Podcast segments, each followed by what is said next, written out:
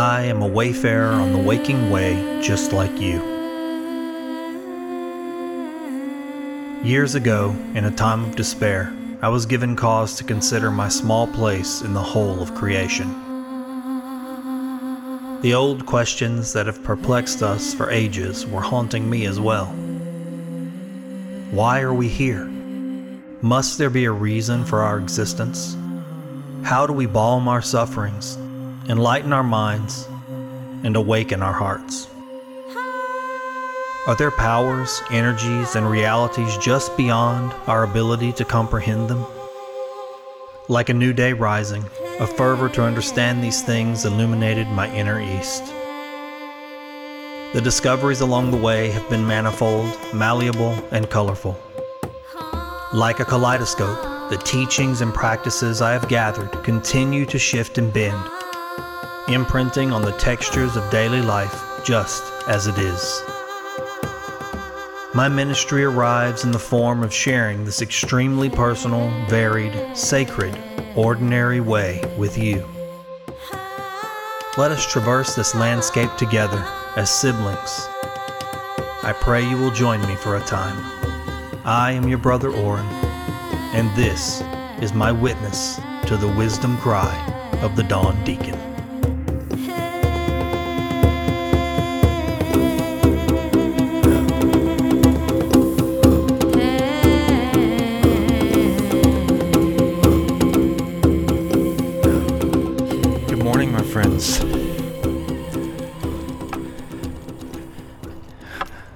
I was just starting my Sunday morning prayer walk.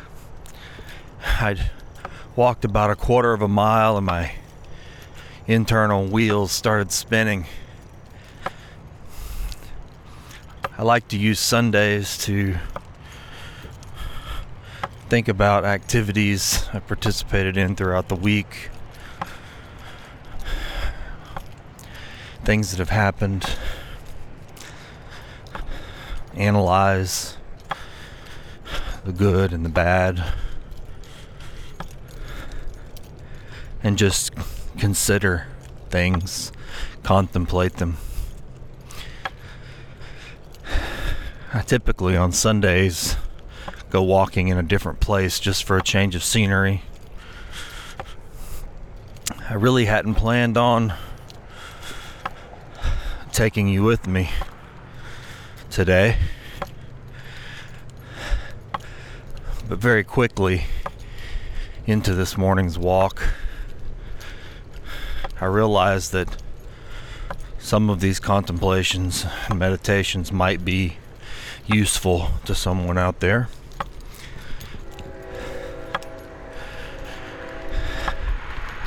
So often when we're talking,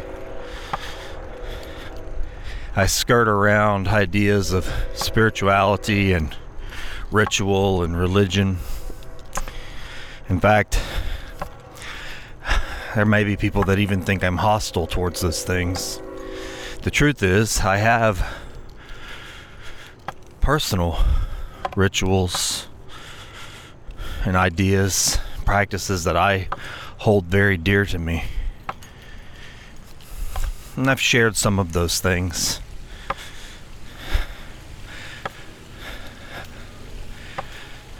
But the truth is, when I really analyze myself,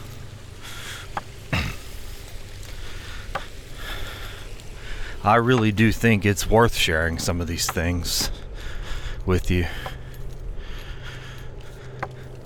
I never know who's listening. I never know who a particular visit is going to connect with. Maybe today that's you.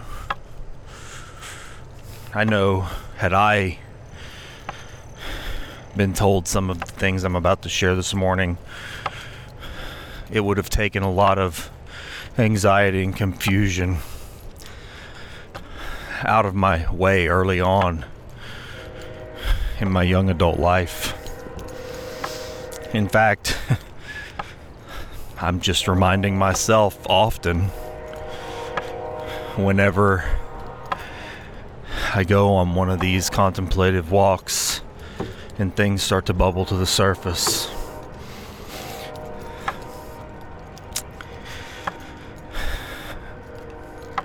Today, I want to talk about using what you have right in front of you.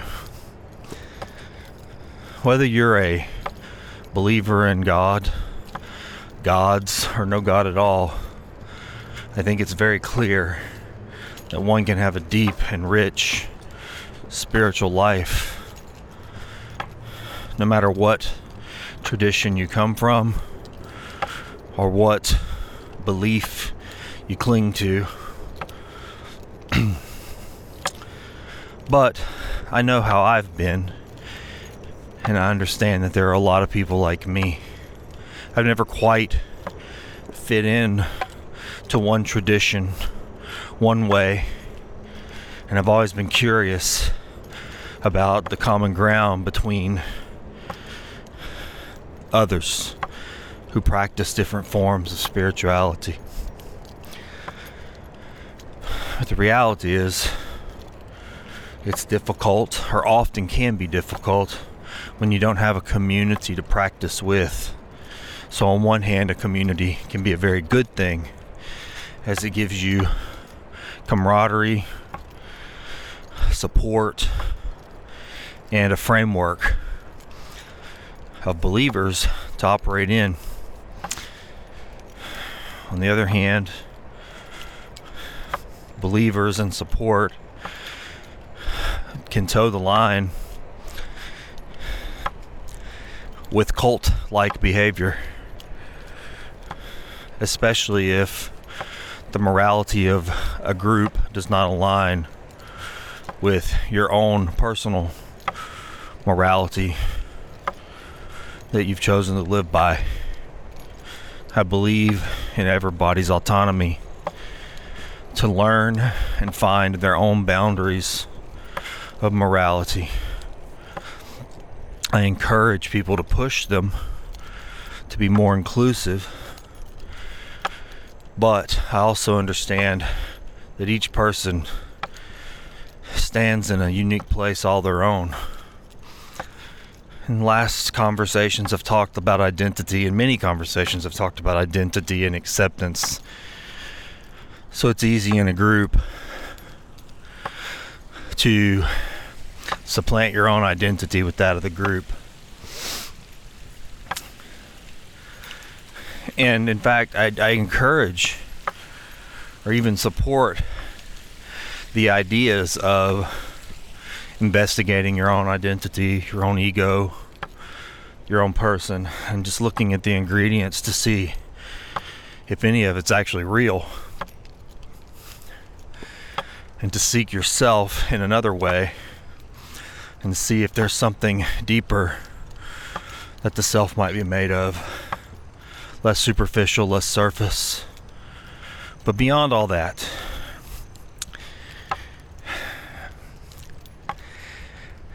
I really want to talk about using what you have in your life right now.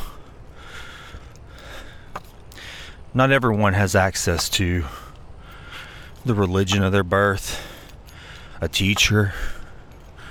Some people don't even have access to friends or family. Some people are displaced and wayward and wayfaring, windblown, landing somewhere far, far from the comforts that they may or may not have known as a child.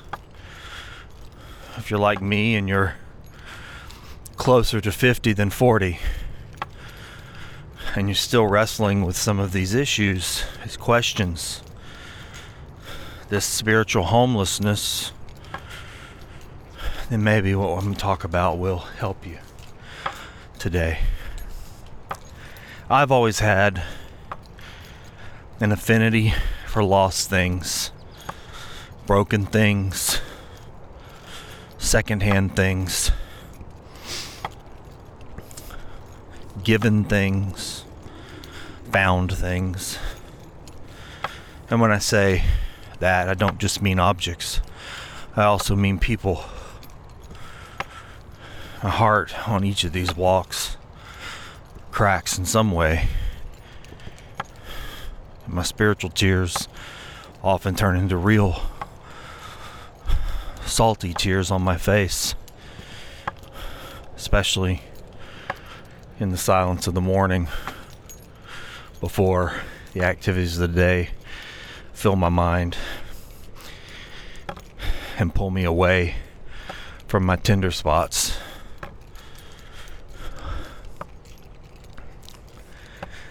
What do I mean when I say use what you have in your life to build a spiritual life? If you're a wayfarer, windblown, or just alone, I really want you, if you're listening today, to know that you're really not. You may not be right next to people like you you may not have that community acceptance, that very visible and comfortable bond of siblinghood that can be found in a group or church or sect or cult. But you're not alone. Just like all the rest of the windblown seeds in the world. You have a common ground that you share, common roots. And I really believe they can grow anywhere with tending. What do I mean about using what you have? So today, I'm walking in a, a park that I have access to. It's not the most beautiful park, but often when I come here, I have actually used my imagination to make it sacred and holy for me. There's a fountain in the middle of the park with a particular number of concrete squares surrounding it that make up the path. I've assigned meaning to each of those squares depending on the direction they face. And I'll take moments to stand in them around the flowing water of the fountain in the morning light. Often, they act as my temple. To anyone else, they may be nothing. These things might not even be considered. But they, for me, have become a sign of ideas I'd like to see bear fruit in my life, of particular traits I'd like to cultivate and see grow. And so, in the rising light, as the fountains turn on, I walk the circle. I walk around the park a certain number of times as an offering of prayer or even a sweet mortification to some degree. Asking my feet to pray for me when my mind's too tired. The tap of my bamboo cane an offering. Meaningless to some, to another, you hear it now. Do you consider that it's a prayer? All of this is just mind work. These things, fabrications, but they give meaning to me and they add a type of holiness humble holiness to ordinary places and ordinary things. Maybe you don't have a teacher, but you can look around and use what you have anything. The other day, just a day ago, I was watering my plants during the evening and the afternoon sun almost dusk, and watching the water drip and glisten off of the leaves and flowers. And there was one particular plant that I'd foraged three years ago. I remember driving home one evening and I saw a pop of orange on the side of the road, just in the ditch, growing among the trash. It wasn't too far from my home, so one afternoon I walked from my house with a shovel down to the spot in the garbage that I saw the color in, and it was an almost dead little patch of lantana. And if you're familiar with lantana, you know the colors and the arrangement I'm talking about. It was about the size of a basketball. So I pulled its frail roots up from the ground, the rocks, and I brought it home and put it in a pot. Gave it fresh soil and water. In the first weeks after the recovery, the plant did not do well. It was the shock, which most people who transplant things will notice. The leaves withered. It seemed as though it would die, to be honest. But in the weeks and months that followed, the lantana started showing leaves. And I watered it and I fed it. Among the other things that I'd foraged and transplanted. And then, sometime within the next year, it started to grow just a bit. And it would make its cycles like the other plants flower to seed, hibernation, and growth again. Yesterday, I was talking to my mother and I showed it to her. And the lantana is over four feet wide now, and it is not struggling blooming in every direction, healthy, multicolored.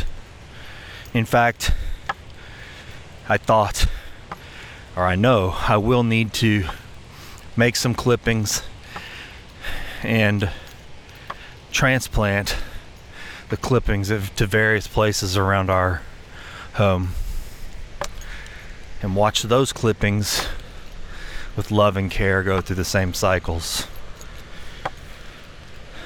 There have been times over the past three years where I've somewhat forgot about that plant. I've almost let it, well, at least seemingly die a few times for my lack of care or concern, being busied with other things, hurricanes, mental health, the loss of loved ones, severe winter storms and floods, economics, pandemic. But the lantana was there, growing, roots roots getting deeper. And then this year, it just exploded in growth and color. It's really beautiful and surprising. And unless I told you the story of this meager little trash plant, you wouldn't know. You might even ask me where I got such a beautiful, beautiful patch the fountains just kicked in. Do you hear that? How do I use the lantana? When I was watering it, the other day I thought about all the different good things and maybe seemingly hopeless things in my life that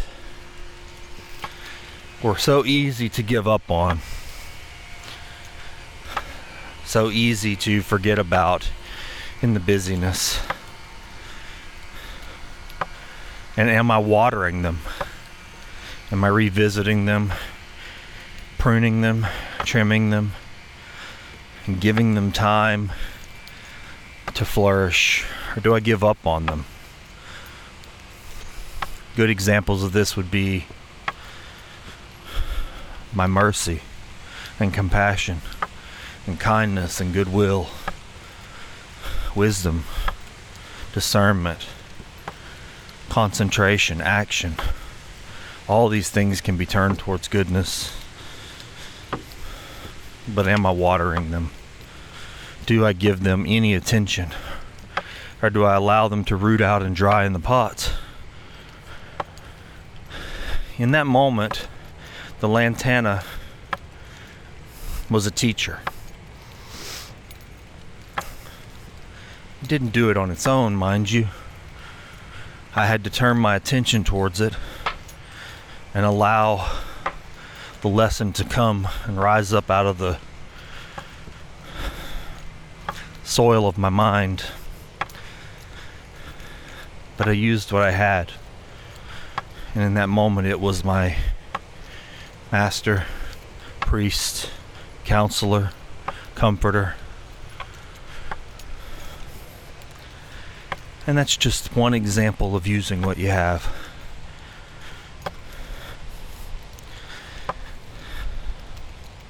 This week I had two very lucid and detailed dreams. And I've visited with my wife about both of them the textures of the worlds, the specific people in them. She had shared a dream with me related to her father who passed away last year of a heart attack. It's her dream, and I'll sh- leave it private. But within a day of her sharing that, I also had a dream of my grandfather who died of a heart attack when I was a young boy. And in the dream, I was a young boy again, many years younger than when he passed away. It made me realize how much I missed his presence. But being aware of what was to come, in my dream, I made a choice to tell my grandfather about what was coming, about his heart, and I pleaded with him to take the right actions to change it so that he could be with us and help us so that we could have a grandfather in our life because we really didn't after his passing.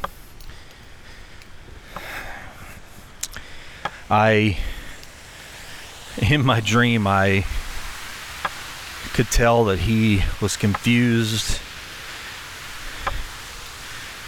by his young, young grandson speaking to him in such an adult way about something so odd. As I sat on his knee and tried to convince him that what I was saying was true. he eventually warmed up to the idea. And I had this great hope in my dream that I would be, that when I would wake up, it would be different. And that he would take the actions. Obviously, that is not the case. And I did wake up in the same timeline and my grandfather still passed away from the same heart attack. I visited with my wife about this, and you know, on one hand, it's very easy to see where the seeds were from our conversation about her father and her particular dream and how my dream of my grandfather related. But yesterday, I was thinking about what I could learn from it. Instead of leaving the dream in a novel place and simply saying it was nice to see my grandfather again, was there anything in it that I could learn, anything in my actions? And the answer was yes. Even my wife's dream was a cause to take a right action and to turn the dial towards something positive.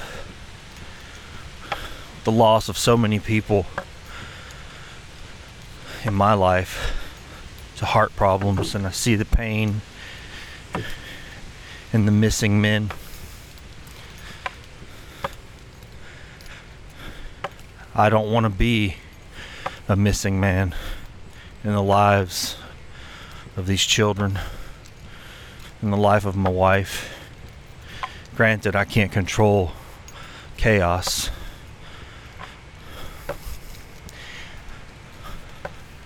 With so many things in the world that could take our lives from us, pull us quickly and instantly from the arms of our loved ones.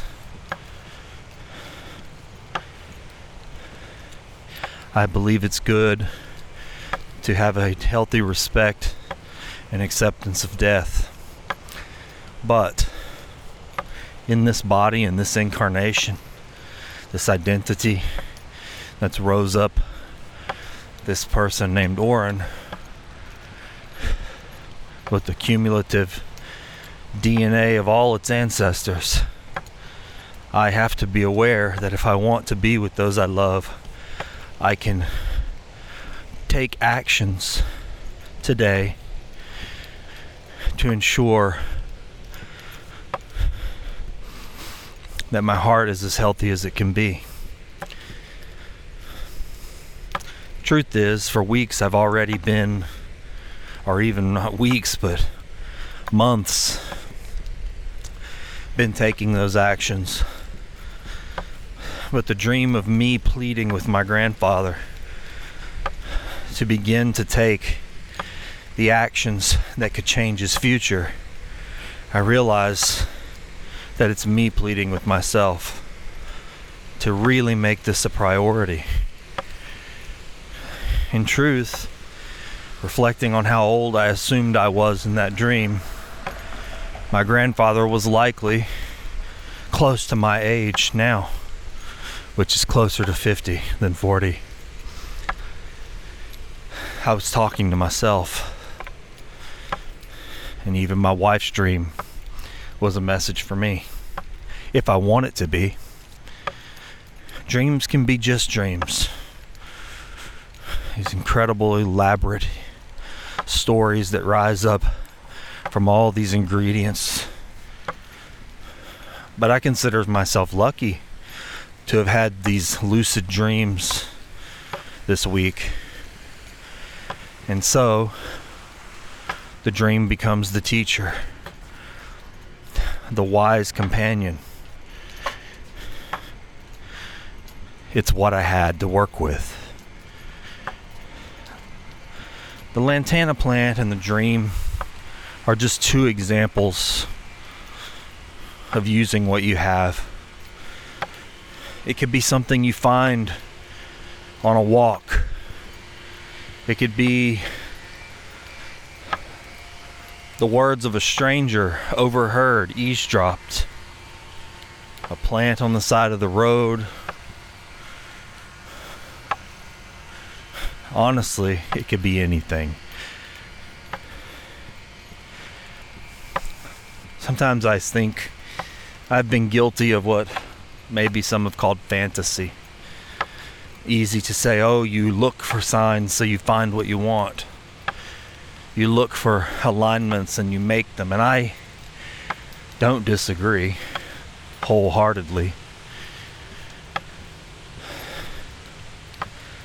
But I still think it's a good thing, especially if you're allowing them to guide you toward a good, healthy action that's helpful in general. It makes this ordinary world full of so much despair and rubble and trash living and bright in spite of those things.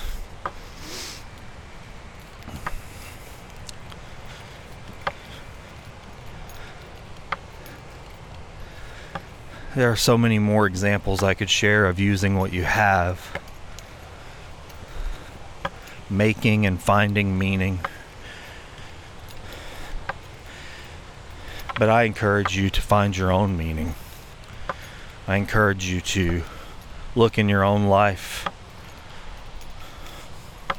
For me, I find it often in the forgotten places, the edges the leftover spots where things go to get caught in the fence or the thistles and thorns. Digging around in those spaces are great treasures for me.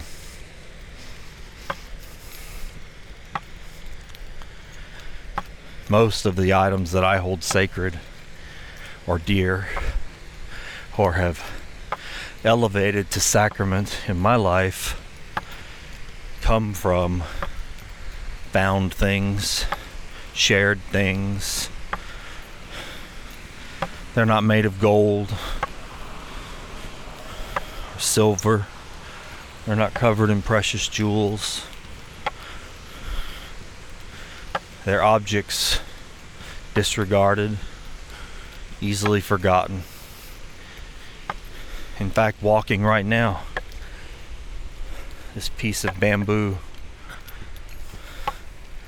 one piece in a world covered in it, comes from a place that I enjoyed walking and sharing the Chaplet of Divine Mercy for many years. It's split and bent, but when I hold it, I remember it carries for me through my connection to it the power of that time on this on this simple bamboo reed all dried and split are three medicine bags. Filled with items. Stories, people, moments, joyful and painful, and just holding them. Even when I can't remember all the moments, I find meaning in them just in looking at these bags and knowing that I'm honoring my whole history, not just the manicured parts. This is a way for me to use what I have, use what I've found, what's been with me along the way. And there's room in these bags for more. If only I am willing to be aware.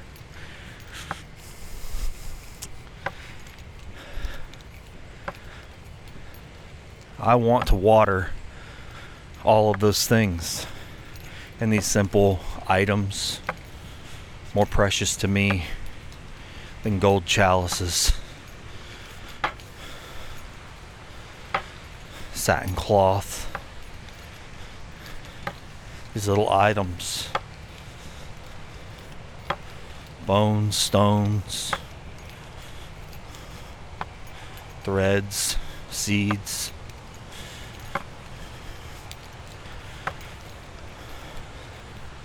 these little items are valuable. I want to water them. I want to water them just like the lantana. And they grow. Within each of these small things, there's a whole world for me to access if I'm willing to use my humble mind, if I'm willing to contemplate them and touch them with sincerity. Use what you have in your life. Doesn't have to be an object or, or, or a collection of things.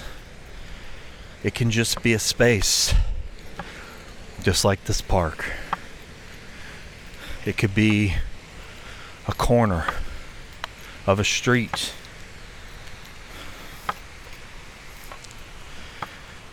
It can be a city.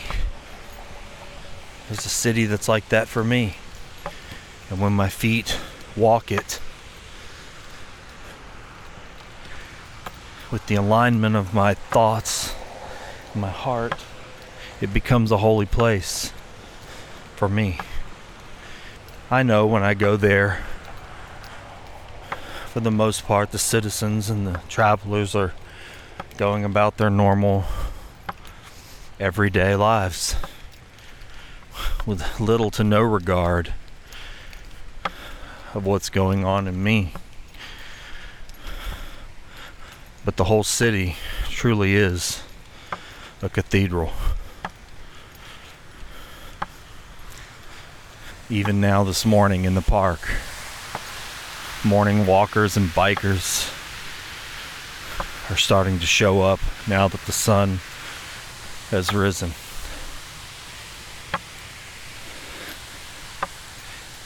Is it a holy place for them? Or is it just a park? Doesn't matter. It's holy for me. I'm not sure there's much more I can say to encourage you to use what you have. The main thing is, I encourage you, or I hope, truthfully, that by listening to this, you feel less alone, especially if you don't have a community or even a partner that you can share your internal life with. I've been there. I am blessed to have a partner like that in my wife. And in many ways, she is my church, my Sangha, my spiritual group. And I hope I've been a good partner to her. Maybe you just have one person. Regardless, there are people out there, and I hope you will consider me, your brother, one of them, who are thinking of you and just turning their hearts towards you on this Sunday. And across all the distance, you feel a simple loving of another human being, no matter your circumstances. Whatever they are, you can use them somehow, find meaning in them. Maybe that will be healthy, and maybe it gives you peace and a feeling of hope. Thank you for coming on this walk with me today. May all beings have happiness and the causes of happiness. May all be free from suffering and the causes of suffering. May all rejoice in the well being of others. And may we all live in peace, free from greed and hatred.